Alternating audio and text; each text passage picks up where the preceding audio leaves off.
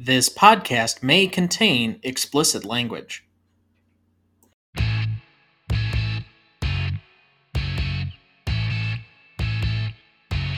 Welcome to the Dynasty Download, the show where we prove Dynasty League Fantasy is the best form there is. I'm Tom Duncan. Co host Ethan Hamilton.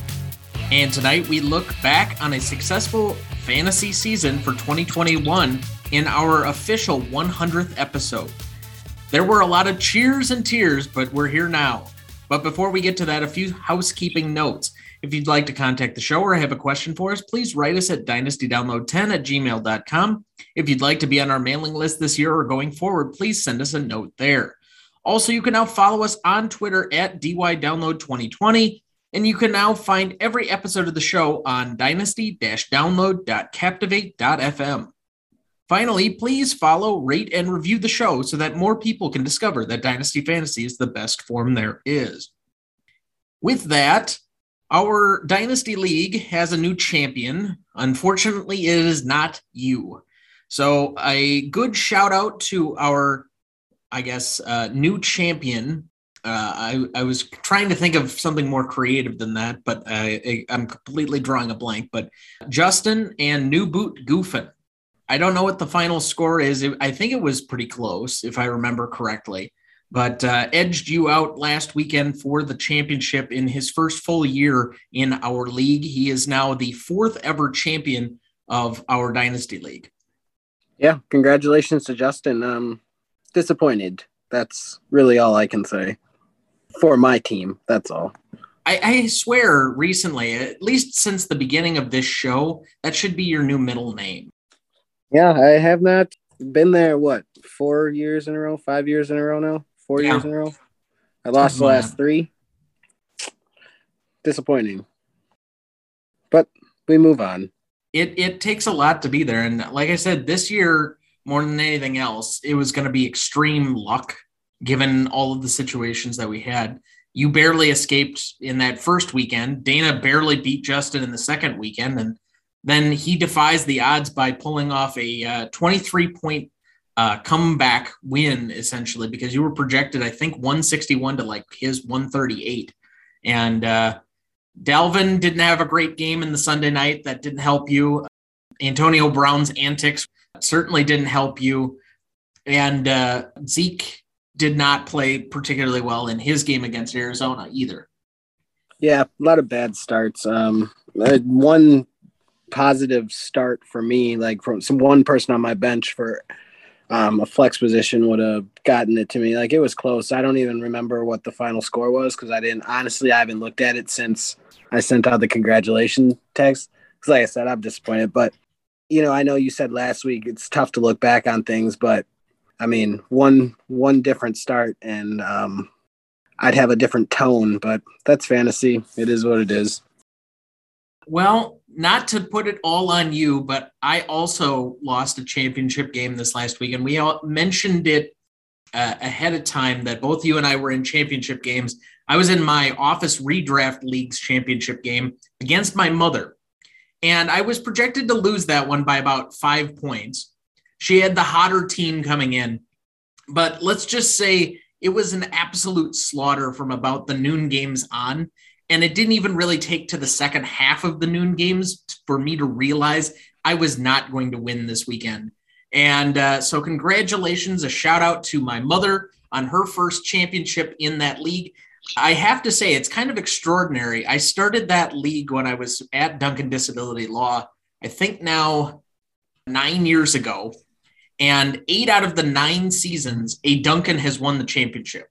I've won it three times. My sister, my littlest sister, won it three times. And the most lucky of lucky breaks, she won it three consecutive years. It was weird. My dad won it two years ago, and now my mom has won it. So, yeah, it's kind of an odd mess. And frankly, my dad would have won it also last year, but Alvin Kamara had that six touchdown game in the championship weekend, which I think is now infamous, much in the same way that Ja'Marr Chase's huge Chase, game. Yeah. yeah his 63 point effort is also now infamous. Uh, if you want to hear any reaction from week 18 or anything else, I did a solo pod the other day that should be up for all of you. you can go back and listen to that, just at least my thoughts. I don't know if you want to hear me drone on for half an hour or not, but that's your prerogative.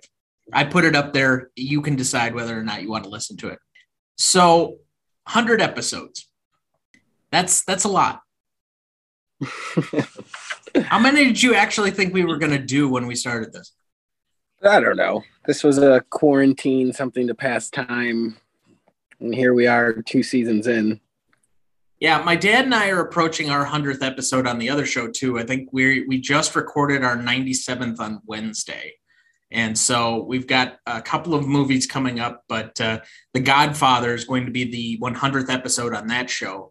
So for me to kind of hit the milestone almost at the same time is kind of unusual, but also I don't know if I can say it's a prideful moment because that always has like a negative connotation with it, but it, it kind of is. So, any other thoughts before we dig into our end of the year thoughts? Not really. Ready to see these um, rankings. A lot of things that might pop out. Okay. So, we are recording this on January 7th, 2022. God, I can't believe it's 2022. Uh, but let's start here for the end of the fantasy season or the fantasy year special. What were your biggest takeaways or lessons coming out of 2021? Uh, honestly, there were none. It was a COVID year. I, I feel like depth and luck were kind of the biggest things that, that were helping you out this year. Other than that, I really don't have too much more. Rookie rookie wide receivers again looked pretty good, so that's about it. Yeah, there were a lot of rookie wide receivers. Jalen Waddle comes to mind. I think he's going to set the rookie receptions record uh, and the amount of targets. I thought he would be getting more deep targets, which is why in, in coming up here, I had predicted that he would lead all rookies in receiving yardage this year. Didn't quite come to pass, but he's had an extraordinary year. Elijah Moore, when he was on the field, excellent. We already mentioned Ja'Marr Chase. Amon-Ra St. Brown has had a really good year. There have been a lot of good rookie wide receivers, and I really don't think that DeVonta Smith is necessarily a bad player. I just didn't necessarily like what the Eagles offense was going to have to become, where it was so run heavy and run centric. So that's the only reason I was kind of down on him in the preseason is, is just his opportunity and potential for volume, not necessarily the talent level. Although I thought that the further on we went into that draft process, I also uh, fell a little bit suspect on that as well. Regardless, I think my biggest takeaway right now, and I came into the year with two distinct strategies in kind of a redraft mode. One was try and find positional value at tight end, which I think is borne out. If you drafted Travis Kelce in the first round, you had pretty much a set it and forget it position that would give you positional value over just about anybody else. Now, if you ended up drafting Mark Andrews, who I was a little bit down on to come into the year, you also ended up having that. You didn't quite have as much in the few weeks that George Kittle was out or in Darren Waller this season. But I do think that tight end, if you hit on the right guys, is going to give you positional value.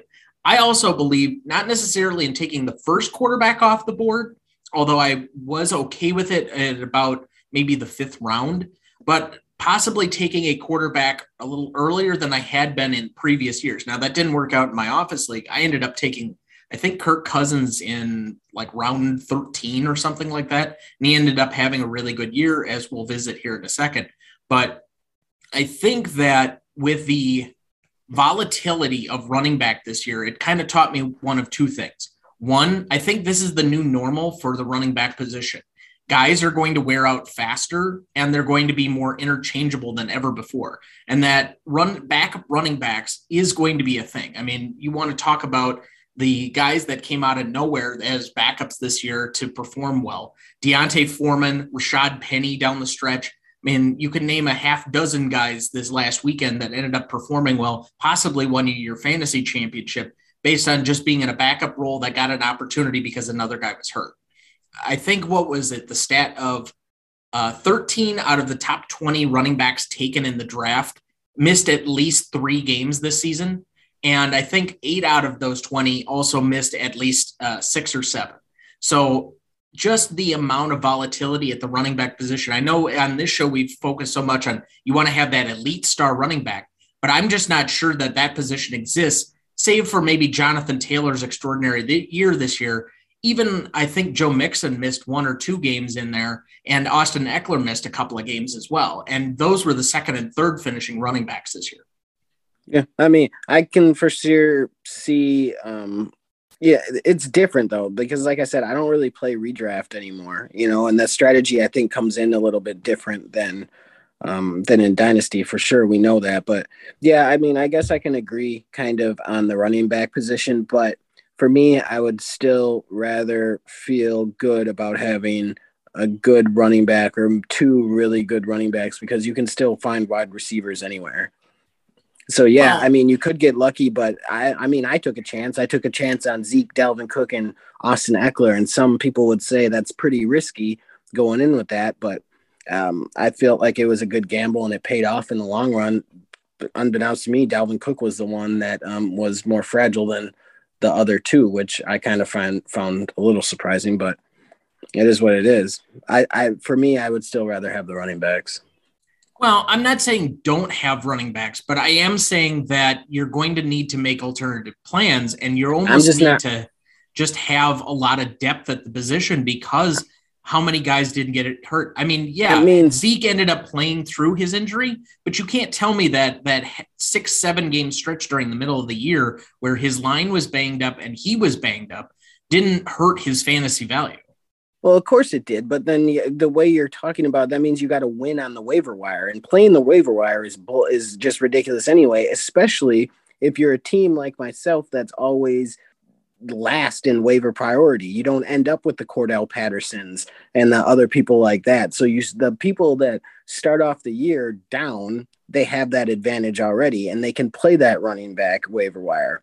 Um, for me and like people like me and my thought process is, I'm not going to bank on the waiver wire because the waiver wire doesn't work for me. Then doesn't work for my team. I'm not saying necessarily that you have to rely on the waiver wire to be the be all end all, but I do think that you have to modify some level of your draft strategy to accommodate that. Yeah, you could draft about seven different wide receivers in your seven draft picks. I think it's possible that you take a couple of backup running backs, knowing that they may have an opportunity at some point. If you just like the talent and sit and wait on them, I think that does modify how I've looked at the position comparative to some other ones where I think that wide receivers have been a little bit more healthy uh, over time, especially the younger they are. They tend to not be as risky to have on your team. And having eight, nine wide receivers, while in the short term makes sense because of the positional value, and you have depth at that position. As you mentioned before, you can find a new wide receiver all the time. You can't necessarily find running backs. So I I think where I'm at is potentially maybe stacking up a lot more running back uh, backup running backs especially if I don't have those elite top guys that we start most of our redrafts with, the guys we would give first round grades, second round grades to.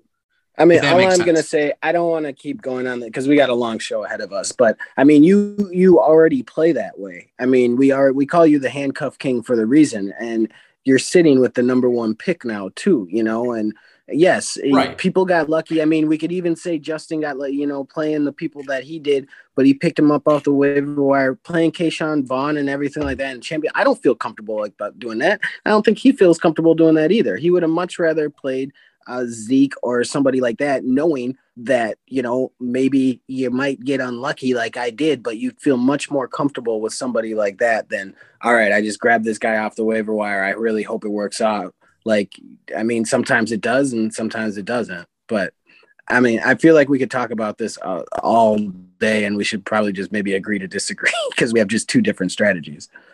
Well, certainly. And I think coming into the year with injuries and the rest of it, I think I was honest enough about my team that running back was always going to be my weakest position.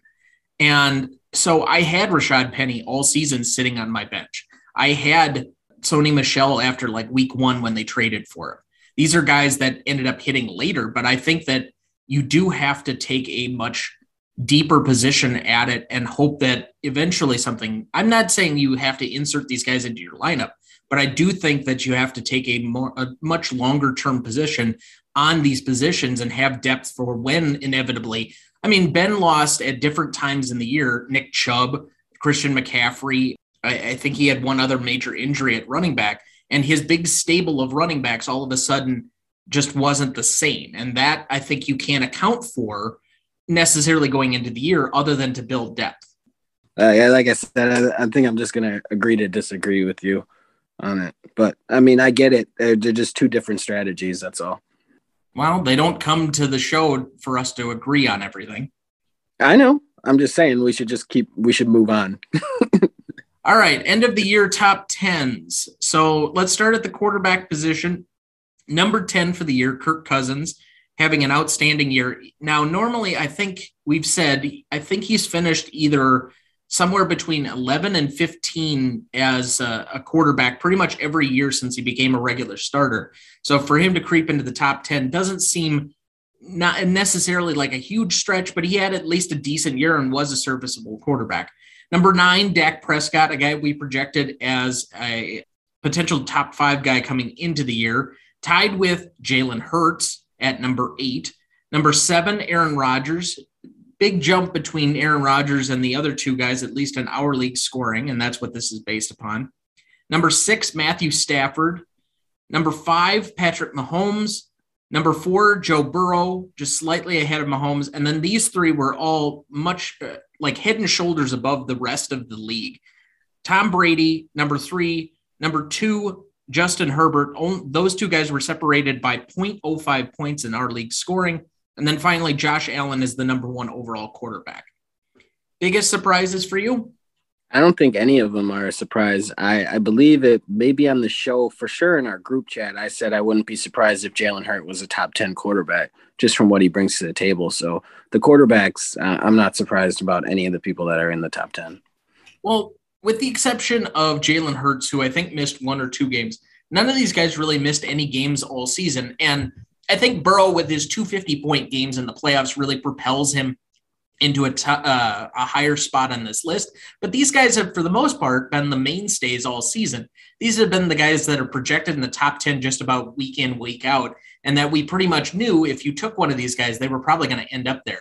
I think for most people that Patrick Mahomes finishing as kind of a distant fifth by comparison, I think, let's see here, the difference between him and Josh Allen is roughly 36 points. Uh, so on a 16 or 17 game basis, that's about two points a game. I mean, the difference between the two isn't uh, marginal, but the reputation that he got comparatively this year, I would say, you know, most people project that Patrick Mahomes had a down year. He's been the number one quarterback in fantasy like clockwork the last three. So for him to slip to number five, I think is unusual. But Tom Brady went from number nine in this last last year to being number three.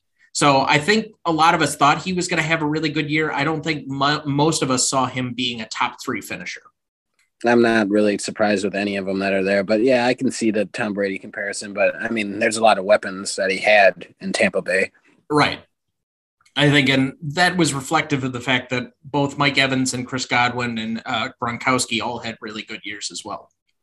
All right, the running back position, number 10, we had Aaron Jones, which despite him missing a few games, and not being as involved, I'm kind of surprised to see him sneak onto this list. Number nine was Cordarrelle Patterson, a guy we've discussed a lot on the show this year as being probably the MVP of pickups, at least through the first two thirds of the season. James Conner at number eight with, I think it is 16 rushing touchdowns, but only like 700 yards rushing, which is ridiculous. Nick Chubb at number seven. Number six, Ezekiel Elliott. Number five, Leonard Fournette. Number four, Najee Harris. Number three, Joe Mixon. Number two, Austin Ekeler. And number one, Jonathan Taylor. Uh, biggest surprises for you? Um, Patterson, obviously, that's that's obvious. Um, right. Leonard Fournette, as high as he was, um, that one's pretty big. Um, I was really high on Austin Ekeler. I'm kind of surprised to see him in the top three. Um, and I'm a little disappointed because I traded Joe Mixon for him and they're only separated by less than 10 points. I think I gave up a pick or something like that too. But um, anyway, other than that, James Conner surprises me for sure, but it's the touchdowns. And I think that has a lot to go with how unhealthy Kyler was this year. Because knowing um, all the opportunities that James Conner had um, last year and the year before, a lot of those opportunities went to Kyler. So I think there's a lot of change that needs to go on in Arizona because I don't think Kyler can can withstand a whole year with the the amount they want to use him. Probably not. Now the Fournette thing, I think, was a carryover from last year's playoffs, and he had a really good year both on the ground and through the air. I think at the time when he went out and went on IR for the Buccaneers, he was number two in overall receptions by the running back position. I think he had like 63 catches on the year. So his ability to receive out of the backfield from Tom Brady, I think, was a significant boost. But yeah, the one that uh, strikes me, and I've been looking at this for the last five, six weeks, was Austin Ekeler and Joe Mixon were basically one and two, and they weren't very far off from one another. And given what you mentioned before, the trade to begin the year, it's basically been waiting for me to beg the question at the end of the year here would you do that same trade if you could go back? Yeah, I, I, I think I want to say, yeah, I kind of forgot what I gave up. I know I gave up Melvin Gordon. And well, in this universe, let's just make it the one for one, essentially. One for one. As I opposed yeah, to, because I, I mean, Davante Adams was involved in that deal, and uh, there was a whole bunch of other things that went on. I know that uh, right, you gave right. up Melvin Gordon, one yeah, and something else, and I mean, there was a whole bunch of stuff going on around that, and I don't yeah, I, I, was details. I was working my GM skills for sure that week. Um, no, I I think I would because I think Austin Ekeler has another good year next year. But I also think Joe Mixon does too because Joe Burrow is there. So I don't know. Maybe I, I felt like I talked myself into it and I felt like I talked myself out of it just now. I guess either way, I'd be pretty happy. But I like Austin Ekeler. I like how involved he is in the passing game as well. I feel like Joe Mixon is way more run heavy. Like you, he's got to get his yards. He's got to get his touchdowns. I feel like a good day for Austin Ekeler is 50 yards rushing, but he'll also have 50 yards receiving on like seven catches, and I think that's just more sustainable. So um, I guess I'd I'd rather have Austin Ekeler. Okay. So the running back one and two from last year did not even make the top 10 list. Dalvin Cook and Alvin Kamara. I think the other big running back trade that we had to begin the year was the eventual champion trading the first overall pick for Alvin Kamara, which became Najee Harris. Najee Harris is number four on this list. But if you put your GM hat on here, who do you think got the better end of that deal? Well, I mean, he got a championship. So you can't argue what he did. He went for the sure thing, and um, can't argue that. But Ben, he he got Najee Harris out of it. He got younger. He got a good back question now is though, um, what is that offense going to look like with a new quarterback? Obviously, Ben wasn't Ben, ben Roethlisberger wasn't great last year, so it might not make too much of a difference. But I'm sure both of them are happy. But I'm sure Justin feels a little ticked off because he could have kept some more stuff. Had Najee Harris as well, who did better than Kamara and still, you know, still won a championship and everything like that. So I'm sure the one who has Najee Harris has got to be feeling a little bit better. Fair enough. So, do you think that any of the guys that were on last year's top 10 that didn't finish inside this year's top 10, the Dalvins, the Alvin Kamaras, I mean, they were productive, but their just ability to stay on the field was less. And I don't know how old each of those guys necessarily is, but it, once you fall out of some of the top 10 finishes, is there a way to creep back in in this running back climate? I think both of those guys do have the ability to be back in the top 10 next year. I think for Alvin Kamara, there's just so much that happened on that offense. How many different quarterbacks did he play for? You know, um, I think so my last that. count five. Yeah. And then um, with Dalvin, um, some freak health stuff, COVID, things like that, um, just not showing up at all the last week against the Packers. Just a bad football team that he was on, too. Yeah, their so, offensive yeah. line had some real issues this year, but to me, the more concerning part of it was how little he was involved in the passing game. Yeah. So, I mean, it's tough to tell. I, I do think Kamara maybe has a better chance because he's such a big part of that offense. Every week, every down, Justin Jefferson becomes more and more of a monster. So, it's just going to be more and more targets for him. But I do right. think that Dalvin Cook could end up back in the top 10 because he didn't score as many touchdowns this year as normal either. Um, he's still quick. He's still very, very fast. Um, I don't think he's going to lose a step between now and next year. So I, I, I do think both of them have a very good chance to be back here. Out of this current top 10, how many of these guys do you think possibly finish inside the top 10 next year? let me just go through it. Um, Aaron Jones, I don't think he makes it there with as much as AJ Dillon is going to be coming up and going through. Well, and we also don't know what's going to go on with the Green Bay offense in the offseason. I'm just even if everybody comes back, I just think AJ Dillon is going to eat into that way more. Um, Cordarrelle Patterson, I, I think he was a one year wonder. I don't think he's there. James Conner, that's that's a great one. Um, I don't know if he's back with Arizona, right? But if he is back with Arizona, man, they have such a good mix. You know, with Chase Edmonds, they're a very good two-headed monster with Kyler as well. But I still see it really hard for him to be in there as well. Um, the other ones, I feel like you can make an argument for. Even with Zeke Elliott, I feel like you can maybe make an argument for just with as much as he put up with this year, he was still scoring touchdowns and he got healthier as the year got on. And you can still see he's he's there and he wants to be there. He came in in the best shape that he's ever come in since a rookie year. So um, he might be the other one that might not, but I say four out of the six for sure. Three out of the six or three out of the 10. I keep saying six. I was going to say, I think I could really say about four out of these guys. I think if they, you know, say relatively healthy, maybe five. I would agree with you that Aaron Jones is probably going to be in a different situation. I still have this inkling that Ezekiel Elliott's going to end up being a cap casualty for the or the Cowboys, given how much salary they have committed to other positions and how much he commands especially since they have somebody there that's explosive and they've already seen. I just think they have a lot of holes to patch after this season for that team. So to me, he could end up in a good situation where he again gets a level of volume that makes sense for him. And so therefore he ends up in the back or back in the top 10. But I think he's either in the top 10 with another team or he's outside of it with the Cowboys, if it's just me.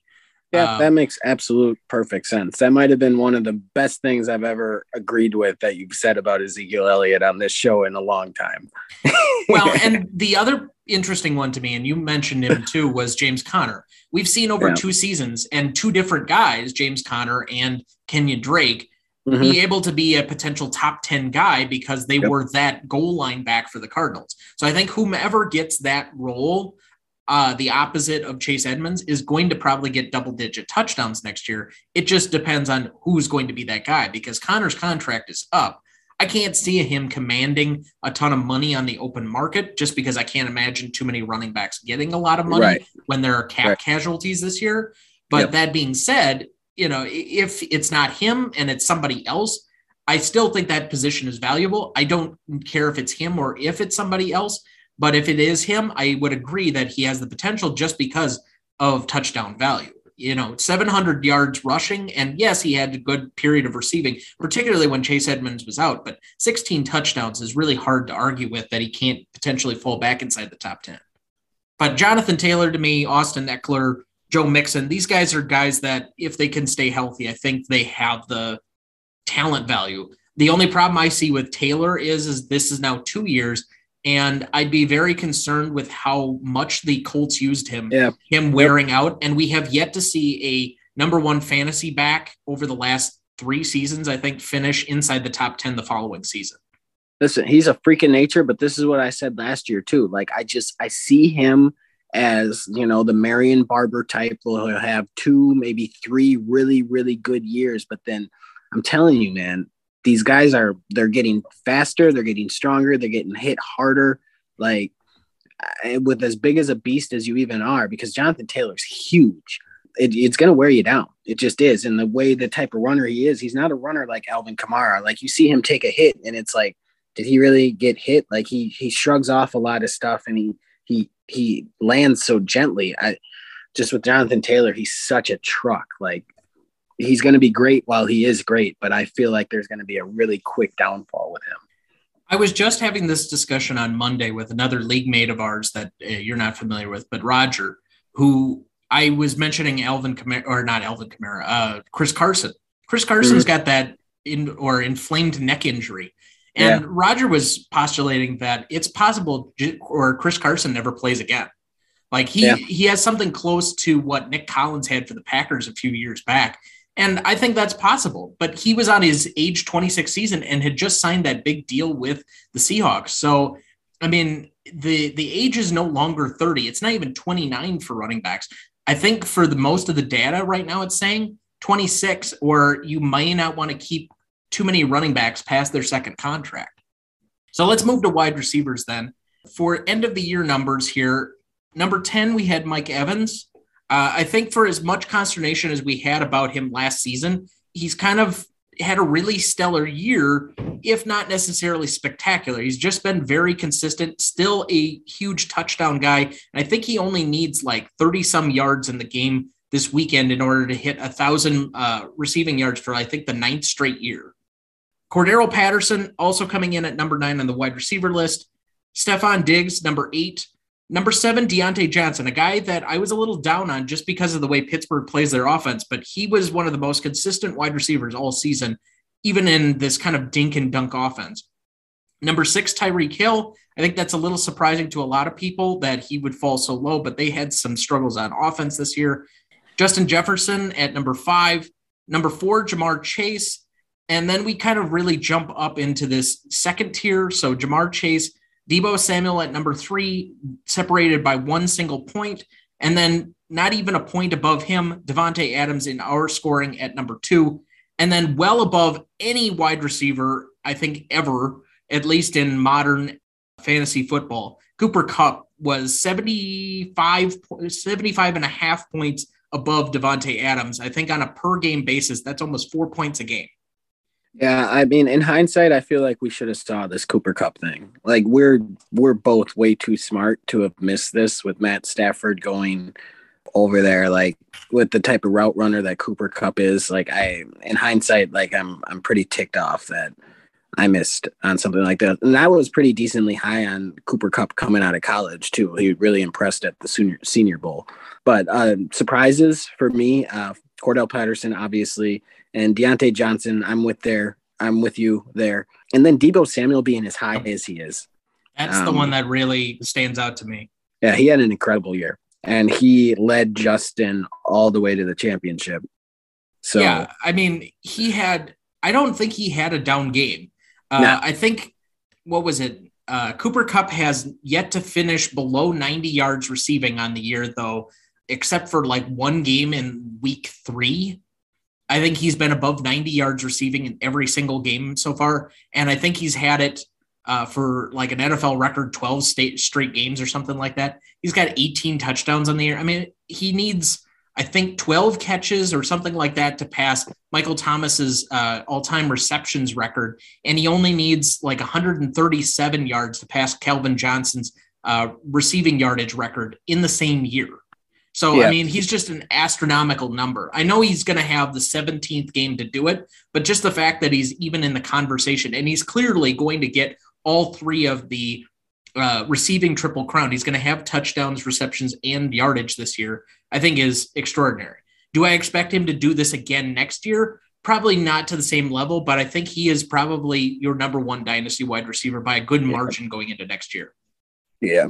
But I agree with you, Deebo, and it wasn't even that he was such a dynamic receiver all the time, and he was. He had so many big plays to start the year. But the fact that I think for what it was it, a month long stretch, they just used him at tailback, and he still was getting huge points. I mean, it's extraordinary, just kind of the level of receiver play we've had this year. All right, then let's move to tight end. Uh, number 10, we had Mike Gesicki, a guy we talked about a lot, but kind of had fallen off towards the back half of the year when Tua kind of started to plummet a little bit. Rob Gronkowski was number nine, despite how many games he missed during the uh, early part of the year. Zach Ertz, despite sp- switching teams from the Eagles to the Cardinals at number eight. Dawson Knox, seven. I think he missed three games as well. Number six, Dallas Goedert. Number five, Kyle Pitts, which is a good finish for a rookie. And I think he is only the second rookie ever to hit a thousand yards in a season. The only other one being Mike Ditka back in, I think, the uh, early 60s. Then you have Dalton Schultz uh, at number uh, four with 154.2 points. Then it takes a slight jump to George Kittle, who, despite missing five games, finishes in a clear number third. And then you have the two first and second place finishers, which were head and shoulders above everybody else Travis Kelce and Mark Andrews. Surprises? Dalton Zach Schultz. Ertz. Zach Ertz. Dalton Schultz, I mean, maybe as high as he was, but there was a lot of talk about him in the offseason. Like, I want to take credit for going and finding him, but there was a lot of talk about him kind of exploding this offseason. But there was talk about which one of the two uh, Cowboys tight ends was going to be Jarwin or was it going to be Schultz? Because coming into last year, it was Jarwin. Then he had that major injury. But the Cowboys, I didn't expect them to go as heavy package as they did for most of the first part of the year and even into the second part where they come out in two or three tight end sets a lot especially by what we saw out of Dallas's offense last year, where they were just spread them out and throw the ball all around the yard. I certainly didn't expect a top five finish for a Cowboys tight end that really kind of came out of nowhere. I think you could have easily predicted the top three because those were basically interchangeable at the beginning of the year with Darren Waller for the guys taken off the board. But I think one of the other ones for me that I can't understand why he's not on this list is TJ Hockenson. Yeah, absolutely. I he's too damn good. I don't understand. I don't understand. I mean, he, seen, he is just too good. We've seen Amon-Ra St. Brown be able to have production in this offense, and Hockenson, after about the first two weeks, just kind of dramatically fell off a cliff. I think he only had one touchdown in the or after week two for the rest of the season, and I think it was on Thanksgiving Day. Yeah, I mean, like 128 points in 17 games or 16 games so far. I don't know what the exact math is on that, but it's not like uh, Mike Gesicki at number 10 was averaging a huge whopping point load. No, I'm super surprised he's on there. I mean, I drafted him and I dropped him a, a couple weeks in, and I never thought twice about picking him up again. And I know Gronk missed a couple of games, but to see that he is still that close to Gronk is kind of kind of incredible. Yeah, and I mean, you could have up and down games with any one of these guys that finishes below basically Pitts because Goedert had his games where he was completely missing, especially to start the year. He had some really good stretches down the back end of the year where I think he was the Eagles' number one target on the offense. But I mean, Dawson Knox missed some time and he wasn't a focal part of their passing game at different points in the year, but he also had big games in other ones. I mean, it really was kind of an up and down year for most of these tight ends, unless you had Travis Kelce or Mark Andrews. Yeah, so, for a while I was starting two tight ends just because I had Schultz and I and I had Gronk and with some of these guys that you kind of pick your poison. You know, we we talked about it all year long with the tight end position. You kind of pick your poison, and uh, surprising enough to see Zach Ertz and both Dallas Goedert both on here. Like that's you, you couldn't have told me that at the beginning of the year. I know Ertz switched to a different team, but yeah. Now, the only other question I would have with this, we've seen a lot of like George Kittle is still somewhat of a throwback tight end. Rob Gronkowski is, and even to a certain extent, George or uh, George Kittle and Travis Kelce are both there. Dalton Schultz plays in line. But Kyle Pitts is really the new breed of tight end that plays more like a wide receiver that could classify as tight end.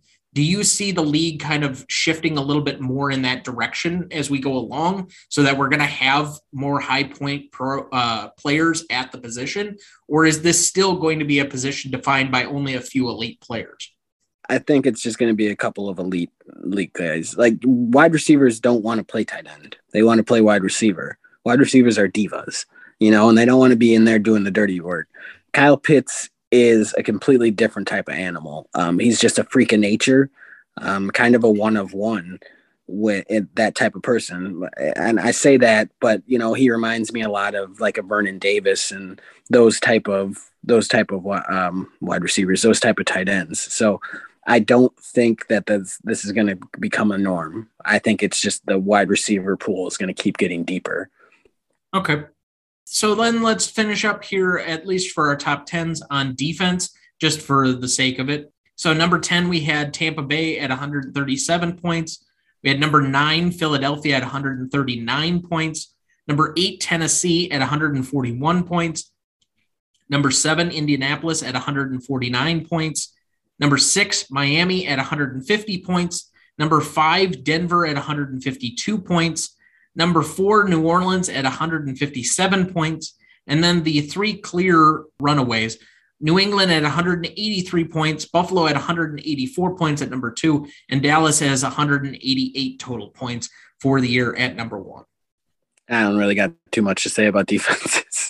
I don't either. I think it's more an, an exercise in interest more than it is predictability because next year, who freaking knows?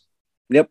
I mean, the the best defense from one year to the other is just not predictable. So I think New England's the only repeat uh, team other than maybe Denver and Miami from last year. Oh, Indianapolis was also high on the list, but I mean, year to year, these these go up and down all the time. That's why I don't even bother keeping a defense because you'll keep somebody like the Seattle defense, uh, the Legion of Boom from years ago, who was barely inside the top 10 and when you should have been able to draft probably a much better fantasy defense and not have to give you the keeper cost of it.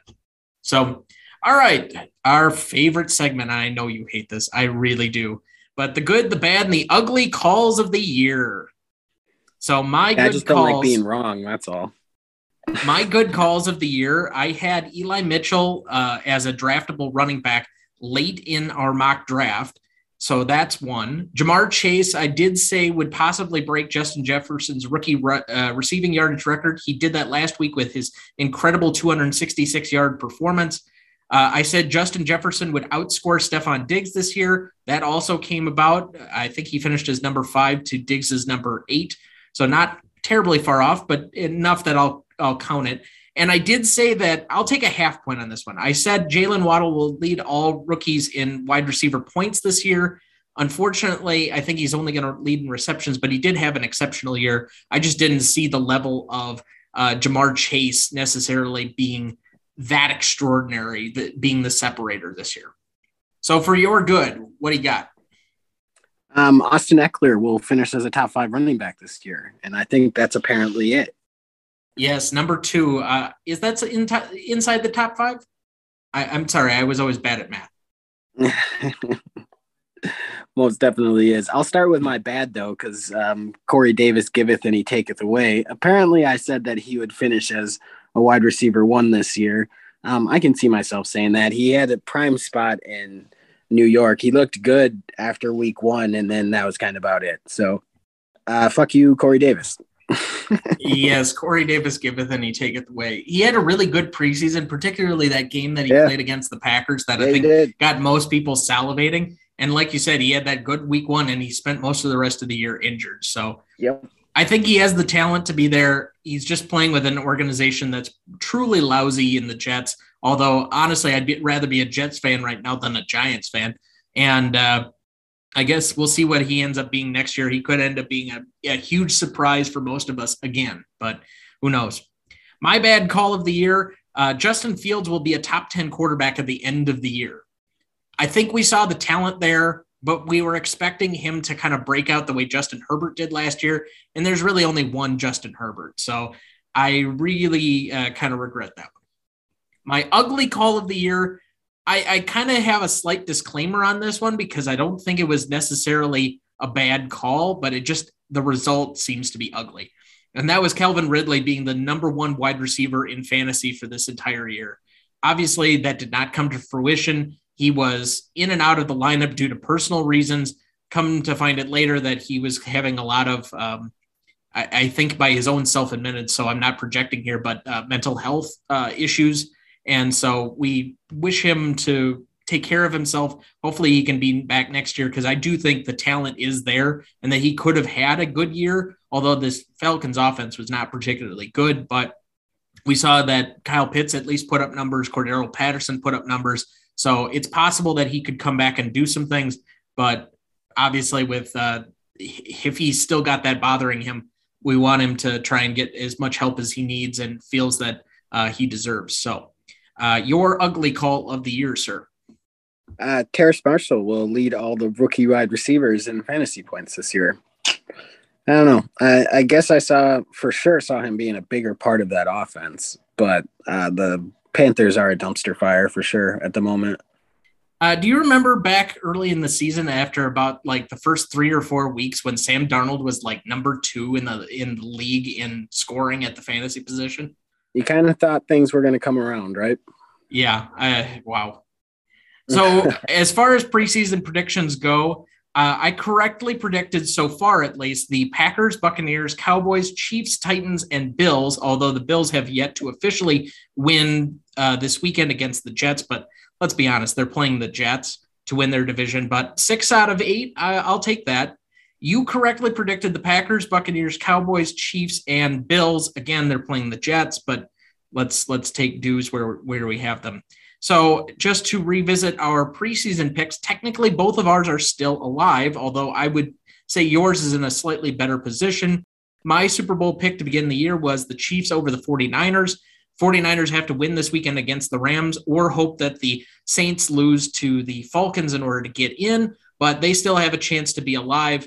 You had the Packers over the Chiefs, which I think right now most people would actually see as the betting favorite to be the Super Bowl matchup.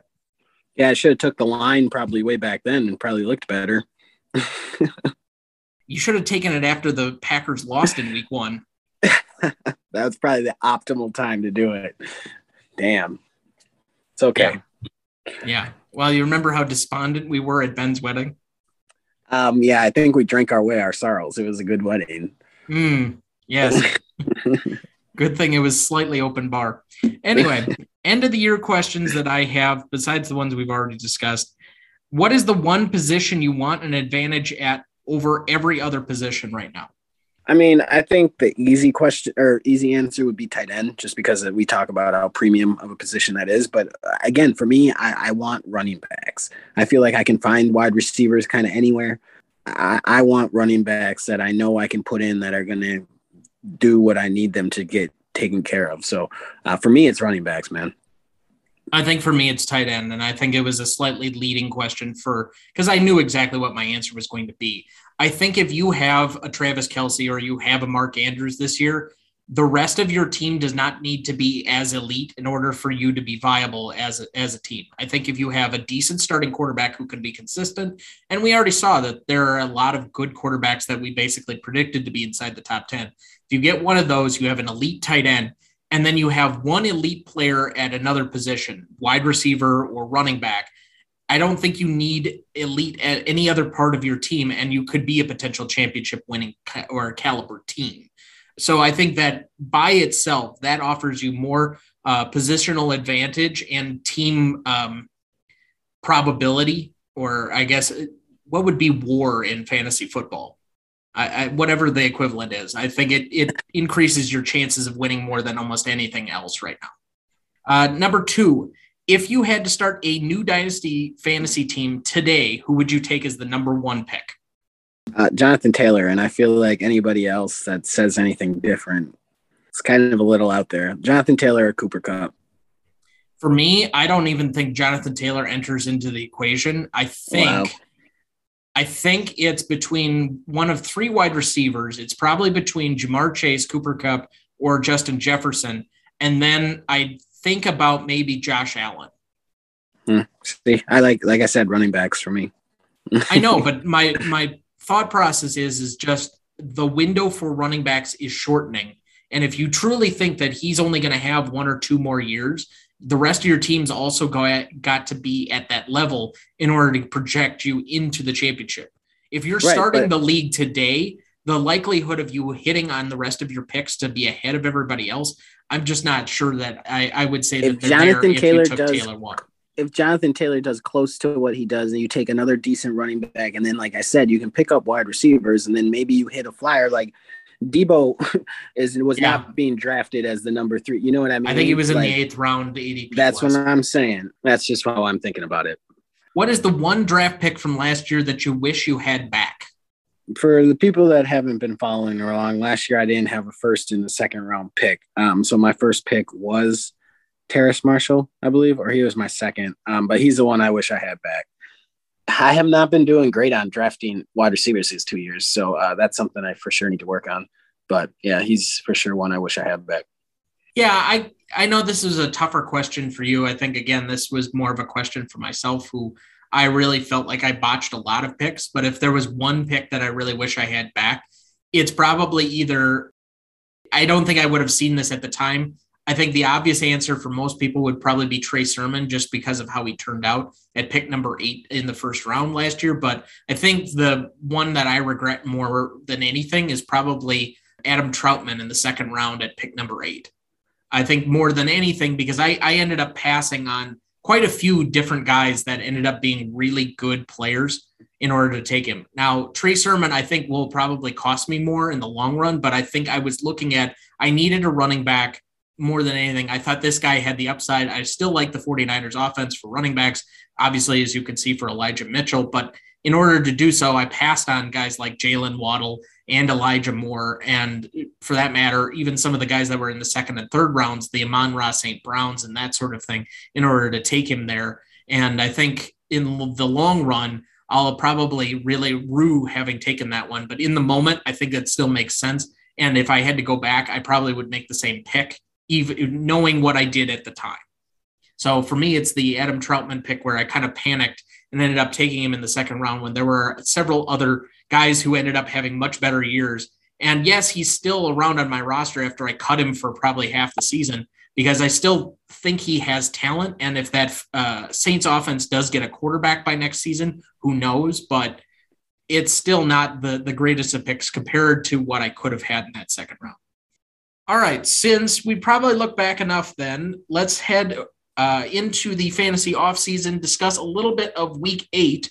And the playoffs are going to be starting after this week. We will be going to one episode a week starting next week as we kind of do our playoff uh, episodes here. But uh, week 18 preview game of the week for me is going to end up being the 49ers and the Rams, just because I think more than any other game that probably has the most on the line as to actual risk rewards. I know most people will probably say the Raiders and the Chargers uh, just because that's a win and get in type of scenario, but the 49ers have to win in order to get in. And the Saints are likely to have already won against the Falcons. So I don't think that they can afford to lose this one. They've won five straight against the Rams. The Rams need to win the game, likely to win their division, because I can't imagine the Cardinals losing to the Seahawks this weekend, despite the Seahawks putting up 51 points last weekend. So to me, I think this has the most risk reward for anything as far as major contenders who I think can win the Super Bowl. I don't think the Chargers or the Raiders could probably win the Super Bowl. I think maybe the Chargers could get there, but I don't think they can win it. So if you're looking at guy or teams, a game between potential title contenders that actually have a chance, I think that's the game to really keep an eye on. What's your game of the week? Yeah, I'm gonna go. Well, I did have that one before you came in. But um, I'm gonna have I'm gonna that one Chargers. Too. No, I'm gonna take Chargers and Raiders. You win and you're in. I mean, playoff game before the playoffs can't sure. get much better than that. All right, so upsets of the week. I mean, this is kind of folly to try and pick upsets in this weekend. But if I'm really going to pick one, I think I'd take the Niners to beat the Rams on the road just because they've done it so many times before. I know they're like a four and a half point dog, but I just don't see too many other teams that I really believe in that can probably win that aren't uh, probably baked into their current spread. So, what is your upset of the week? See, and I don't think this is going to happen, but I can see it happening. I I can see the Raiders winning against the Chargers um, at home. You know, Vegas is going to be rocking with as much as they've gone through this year too. They're going to be playing really hard. So um, I can see Raiders Ra- Raiders over the Chargers, but I don't think it's going to happen. But I can see it. Sure. Over unders for the week. I took one of the ones that we had on the board last week, the Aaron Rodgers Kirk Cousins combined touchdown passes off the board because Kirk Cousins did not play. So we both finished at two and two for last week. So we're still each 500. So I'll give us another week to try and pull us out of the doghouse. Uh, more rushing yards last week. I had Josh Allen or Devin Singletary versus the Falcons. We both took Allen, and Devin Singletary actually had 110 yards in that game to Allen's 81. So that was an interesting result. Mac Jones had we had him at uh, 232 and a half passing yards versus Jacksonville. We both took the under. He had 227. I don't know if it can get too much closer than that. Kyler Murray, 0.5 interceptions versus Dallas. We both took the over. He actually didn't throw one. So that was a bit surprising. And then finally, Josh Jacobs and Jonathan Taylor, 174.5 combined rushing yards. We both took the under. I was more willing to potentially go over than you were, but given that Taylor rushed for 108 and Jacobs had 63, they had 171 yards, so finished only four yards shy of the over. We both got that one though. So week 18, I found a few different ones to uh, from our friends at DraftKings uh, to take uh, as player props for this week. Tyreek Hill, 63.5 receiving yards versus Denver, over or under? See, it's tough because you know it's the last week of the season. Don't want to get people hurt. Obviously, the Chiefs aren't playing for too much, but um, I can see them rolling out real quick and then pulling the starters after they get they get up big. So I'll take the over. I would have taken the under, and I probably should still, but given that the Chiefs are probably going to play the entire game because they're going to have to in order to probably win, and this is a, the early game on Saturday tomorrow. I would guess that he's probably going to go over, particularly because both of Denver's top cornerbacks are out for this game with COVID. So I'll take the over as well. Cooper Kupp to get his uh, for, or to get the NFL single season record for receiving yards in a season, 136.5 receiving yards versus the San Francisco 49ers. Over or under? That's so many yards. I'm going to take the under. That's a lot of yards. The San Francisco secondary is suspect to begin with and has really been passed on more than most other teams. I actually think that the Rams could be um, down in this game and have to throw the ball a lot. And I think Cooper Kupp is primarily their offense. So I'm going to take the over, thinking he's going to get it because I think they're going to have to throw the ball. And also, some of the members of the 49ers secondary are also out with COVID for this game.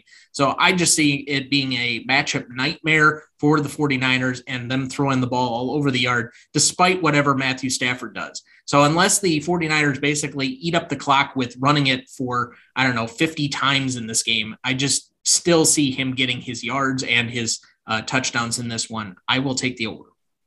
D'Onta Foreman, 60 and a half rushing yards versus Houston. I'm going to take the under. I know maybe I shouldn't, but I'm going to take the under. Houston has one of the worst rushing defenses, particularly at yardage given up per play. And I think D'Onta Foreman's proven to be the lead back right now in Tennessee. With uh, I don't expect Derrick Henry to be in this game. I think that's what's baked into his low total here more than anything else. Tennessee needs to win the game in order to secure uh, home field for the playoffs and the number one overall seed especially so that they can get Derrick Henry back by the time they would have to play a game. So I expect him to play, probably play a lot. I'm going to take the over on this one. Justin Herbert, 278.5 passing yards versus the Raiders. Over or under? Um, I am going to take the over because I mean I think it's going to be a shootout. I agree with you. I will also take the over. I think this game is going to be defined by a ton of points. So yeah, definitely way over because I think Justin Herbert's really going to have to play well in order for them to win this game. Taysom Hill, 50 and a half rushing yards versus the Atlanta Falcons. Over or under? I'm going to take the over as well. That's the best part of his game is his feet. I agree. And we also saw that Josh Allen got 80 yards on the ground against the Falcons last week. This is going to be an indoors game. They're going to be doing everything they can. I really feel that Taysom Hill and Alvin Kamara are both going to have like 15 carries a piece in this game and just run the ball right down the gut. So I also go with the over on this one. So, any final closing thoughts to the year before we go to week 18 in the playoffs, my friend? Nope. Another great year of fantasy football, that's for sure.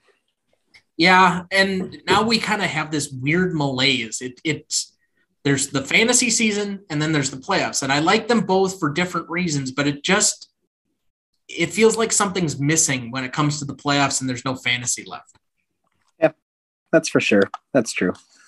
So thank you to all you listeners and dynasty players out there especially those that have been listening to us from the very beginning. This rounds out our 100th episode. We do appreciate you for being with us for even one of those episodes, but especially if you've been there all season, since last season, um, even the last few weeks as we've kind of dealt with our own personal issues. We will be back again next week to recap week 18 and get set for the playoffs. But until then, until then, uh, be safe, everyone, and have a happy final uh, week of football. A reminder that we will be going to once a week for the rest of the season now that the fantasy season is done, but you can still join us every week to talk about the playoffs and the potential dynasty implications of everything still happening each week with the rest of the NFL, right up through the Super Bowl in Los Angeles, Super Bowl 56. If you'd like to contact the show or have a question for us, please write us at dynastydownload10 at gmail.com. Also, you can now follow us on Twitter at DYDownload2020. Find every episode of the show at dynasty-download.captivate.fm. And as always, please follow, rate, and review the show so that more people can discover that Dynasty Fantasy is the best form there is. This podcast was mixed, produced, and edited by Thomas Duncan and is a production of Ronnie Duncan Studios. Our music is thanks to Purple Planet Music. Our technical provider and distributor is Captivate FM.